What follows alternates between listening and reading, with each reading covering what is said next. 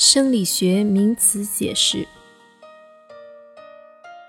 一、内环境，由细胞外液构成的细胞生存环境，细胞直接接触的环境称为内环境。细胞外液主要包括血浆和组织液等。二、稳态，指内环境的理化性质，如温度、pH、渗透压和各种液体成分等的相对恒定状态。三、负反馈，在反馈控制系统中。反馈信号作用的结果是使受控部分的活动向和它原先活动相反的方向发生改变，称为负反馈。四、正反馈，在反馈控制系统中，若反馈信号能加强控制部分的活动，称为正反馈。五、前馈。前馈是指受控部分接受控制部分的指令进行活动之前，控制系统又及时通过另一快捷途径向受控部分发出前馈信号，使其活动更加准确，并具有前瞻性和预见性。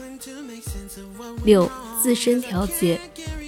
内外环境变化时，组织细胞不依赖于外来的神经或体液因素。所发生的适应性反应称为自身调节。七、单纯扩散，脂溶性物质由膜的高浓度一侧向低浓度一侧的转运过程称单纯扩散，属于一种简单物理扩散。转运物质有氧气、氮气、二氧化碳、乙醇、尿素等。八、异化扩散。不溶于脂质或脂溶性很小的物质，由细胞膜上蛋白质帮助所实现的由高浓度一侧向低浓度一侧的物质跨膜扩散，称为异化扩散。九、原发主动转运。原发主动转运是由细胞膜或内膜上具有 ATP 酶活性的特殊泵蛋白，直接水解 ATP 提供能量，而将一种或多种物质逆着各自浓度梯度或者电化学梯度进行跨膜转运。它是人体最重要的物质转运方式。十、继发性主动转运。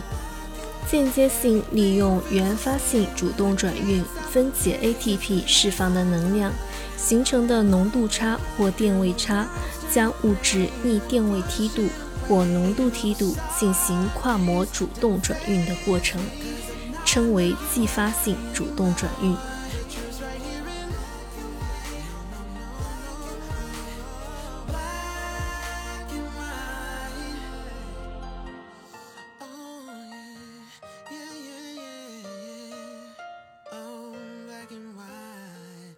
black and white.